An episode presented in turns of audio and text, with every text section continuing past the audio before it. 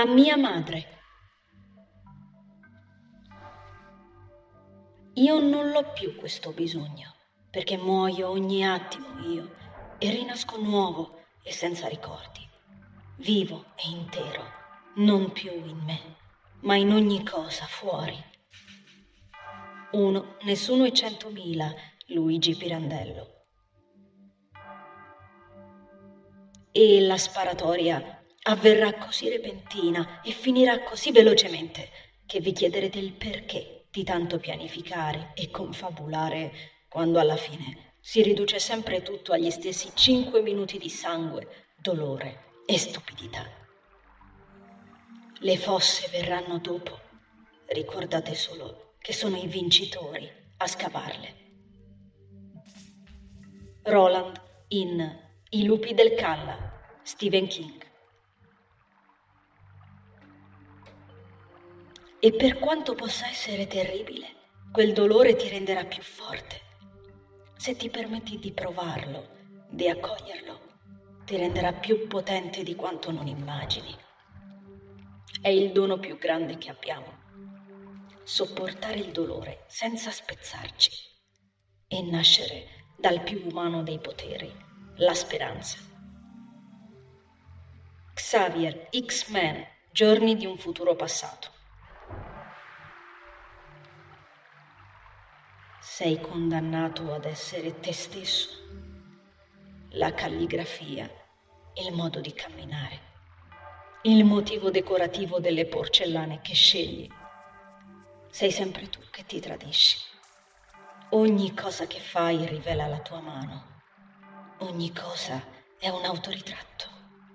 Ogni cosa è un diario. Chuck Palahniuk, Diary L'amore è il più antico degli assassini.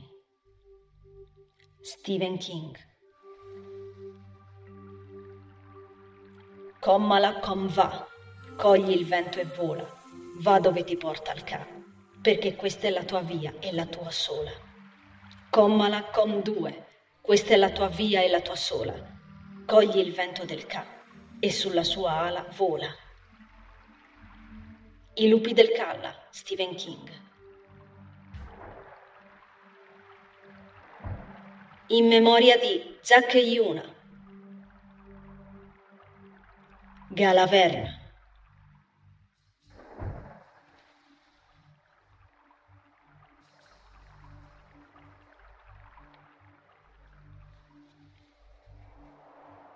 Il momento peggiore era il risveglio quella sensazione di panico, con il cuore che pompava sangue sconosciuto e nuovo nelle vene a tutta velocità. L'attimo di vuoto, la mente sgombra, il nulla, le ossa che scricchiolavano, i muscoli che andavano in fiamme. Guardare in volto allo specchio e non riuscire a ritrovarsi. Il solito mulinello di domande. Chi sono? Cosa succede? Cosa ci faccio qui? Qual è il mio nome? Cercarsi freneticamente tra quei lineamenti sconosciuti, con una bomba orologeria nel petto, gli occhi strabuzzati ed il sudore che colava copiosamente dalla fronte. Stop. Un respiro. Un afflusso di memoria e, puntualmente, il dolore.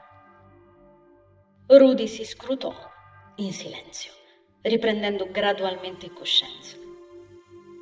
Oggi era una ragazza, 16 anni forse, lineamenti dolci, lunghi capelli biondi, così chiari e sottili, sembravano bianchi quasi. Naso dritto e ben proporzionato, zigomi alti ed i suoi occhi dentro un'altra di quelle facce nuove. Solo i suoi occhi non mutavano mai. Erano sempre lì, chiari e accesi. Sorrise al suo riflesso, denti bianchi, dritti e compatti. Si scrutò le mani, affusolate, abbastanza grandi. proseguì con il contemplarsi nello specchio della sua stanza. Fisico magro e asciutto, seno generoso. Si sentiva in forma, come non capitava da molto, in realtà. Quanto tempo era passato dall'ultima volta che si era ritrovato in un soggetto tanto giovane? Impossibile stabilirlo. Sospirò. Non si era ancora abituato alla sua vecchia identità che eccoci da capo. Per lui era normale in un certo senso, ma i primi momenti delle nuove trasformazioni portavano sempre a galla il suo lato emotivo. Gettò un'occhiata alla sua chitarra, appesa alla parete. Regina di cuori, non cambiava mai fin tanto che si restava dentro quelle mura ed era l'unica che conosceva chi lui fosse davvero nei brevi periodi in cui rimaneva solo con se stesso. L'accarezzò ancora un po' con lo sguardo prima di cogliere la sagoma di qualcuno nello specchio. L'uomo dalla pelle bianca lo contemplò da dietro al vetro per qualche tempo in prossimità della porta, dandogli il tempo di ricordare. Ma quella forma così fresca e giovane non era rallentata dalla mutazione, come succedeva di solito, e Rudy fu molto rapido a riconoscerlo. Il nuovo arrivato si staccò dalla parete, liberando le mani dalle tasche dell'elegante completo blu che indossava. Avanzò accanto a Rudy ed attraversò lo specchio, ritrovandosi al suo fianco nella stanza. Fece per toccarlo, poi parve ripensarci. Ritrasse la mano e si sfiorò la testa priva di capelli. Aspettò mentre la ragazza si intrecciava la chioma in fluidi movimenti composti, come se lo facesse da sempre. L'uomo dalla pelle bianca non disse nulla per un bel pezzo, continuando a fissare la nuova forma di Rudy, passando in rassegna quel nuovo aspetto, con i due gioielli grezzi che si ritrovava per occhi, sempre così in contrasto con tutto il resto di ciò che appariva spostò più e più volte quello sguardo blu sulla ragazza che non aveva smesso di sorridere al proprio riflesso. Fu lei a parlare per prima. Davvero affascinante, non è vero? Cantilenò. Ah, quella voce già gli piaceva, melodiosa, carezzevole, come una pioggia leggera che bagna un deserto arido. La ragazza si voltò a guardare l'uomo. Era molto tempo che non ero tanto giovane e, beh, tanto bella. Quindi saprai già perché siamo qui. Esternò l'uomo, sorridendo appena. Si spostò, levitando nella stanza, sembrando privo di peso. Non era chiaro se i suoi piedi toccassero terra, ma sembrava danzare più che camminare. Non era neanche chiaro se parlasse, in realtà, non avendo aperto bocca, eppure le sue parole erano ben udibili e scandite. Era come sentirle dentro la propria testa in un certo senso. Rudy salutò con lo sguardo il proprio kiwi giallo appeso alla porta del passaggio. Banjuk, eh? Il volto apparentemente inespressivo dell'uomo bianco si increspò appena la ragazza scosse la testa. Per quanto tempo ancora girerà attorno a quell'isola? Le sue intenzioni sono cambiate all'improvviso. E il motivo è sempre quello? L'uomo annuì. Rudy gli si avvicinò, allungando le braccia e porgendo i palmi verso l'alto. Sarà il caso di incominciare allora.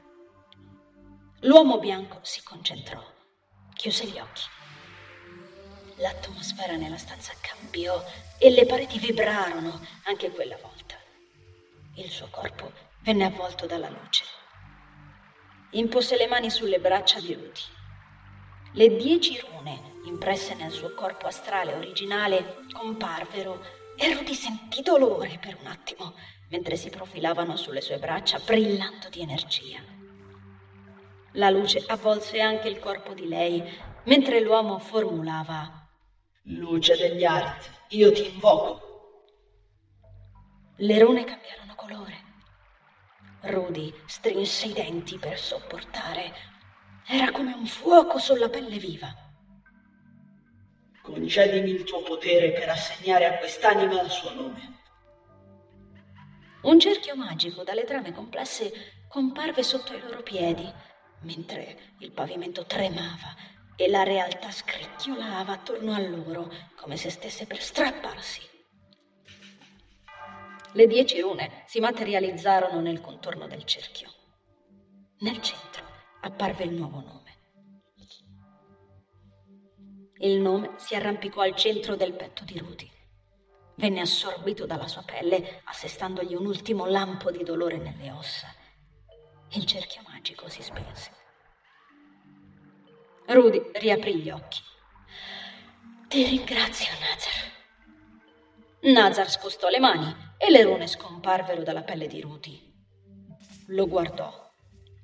Conosci il tuo nome? Lo conosco. Allora puoi cominciare.